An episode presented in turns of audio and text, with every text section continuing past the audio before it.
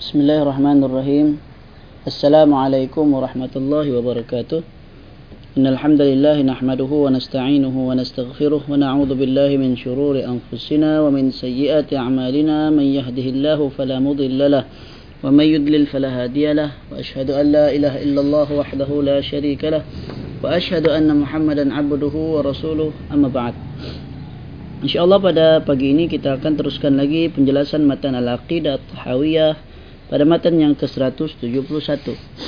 Berkata Imam Abu Ja'far Al-Tahawi, "Wal qabru rawdatun min riyadil jannah atau hufratun min hufratin niran." Nairan. Wal qabru dan kubur itu rawdatun adalah kebun. Ha, kebun ataupun kebun indah, ha, taman-taman min riyadil jannah dari kebun-kebun taman-taman syurga au hufratun ataupun sebaliknya merupakan lubang. Min hufratin niran niran min hufratin niran uh, salah satu dari lubang-lubang neraka. Penjelasan daripada uh, Syekh Salih Fauzan orang mungkin berkata Orang yang telah menjadi tanah, bagaimana ia akan diazab sedang dia telah menjadi tanah? Maka kami katakan, Allah Maha Kuasa untuk mengazabnya sekalipun dia telah menjadi tanah dan Maha Kuasa untuk mengazabnya dengan cara membakar tanah tersebut. Yang lain mungkin ada yang mengatakan tidak semua orang yang mati itu dikuburkan. Sebahagian mereka ada yang ditenggelamkan di lautan. Sebahagian mereka ada yang mati dimakan binatang buas. Lalu bagaimana azab akan mendatanginya? Maka kami jawab, iya, dia pasti didatangi azab dimanapun dia berada. Dia juga akan didatangi oleh dua dua malaikat. Mengimani ini, perkara ini adalah termasuk beriman kepada perkara yang gaib dan termasuk di dalam keimanan kepada apa yang dikhabarkan Allah dan Rasulnya. Sedangkan orang yang tidak beriman dengan semua itu dan hanya berpegang kepada akal dan fikirannya, maka ini adalah merupakan kesesatan yang nyata.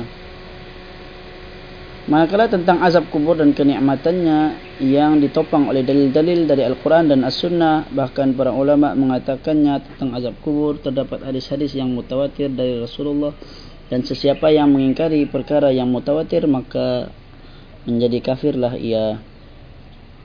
Okay, uh, matan yang ke-171 ini adalah sambungan dari matan ke-170 yang menjelaskan tentang azab kubur. Di mana orang yang berada di dalam kubur akan disoal oleh malaikat mungkar dan nakir lalu mereka mendapatkan kenikmatan atau mendapatkan siksaan di dalam uh, kubur. Sehingga itu Imam Abu Ja'far uh, Imam Abu Ja'far At-Tahawi mengatakan kubur adalah taman dari taman-taman syurga ataupun lubang dari lubang-lubang neraka. Orang-orang Mu'tazilah tidak beriman kepada apa yang telah terjadi di dalam kubur kerana mereka hanya uh, berpandukan kepada akal semata-mata. Mereka lah yang membangunkan permasalahan agama berdasarkan akal mereka mereka menamakan dalil-dalil syarak sebagai zanniyah maksudnya uh, sangkaan semata-mata sedangkan dalil-dalil akal bagi mereka adalah yakin. Begitulah yang dikatakan oleh mereka sehingga mereka lah merupakan uh, para pengikut akal. Mereka adalah mu'tazilah dan orang-orang yang mengikuti metodologi mereka pada masa kini ataupun uh, gelarannya al-aqlaniyah. Ha? mereka ni banyak menggunakan akal.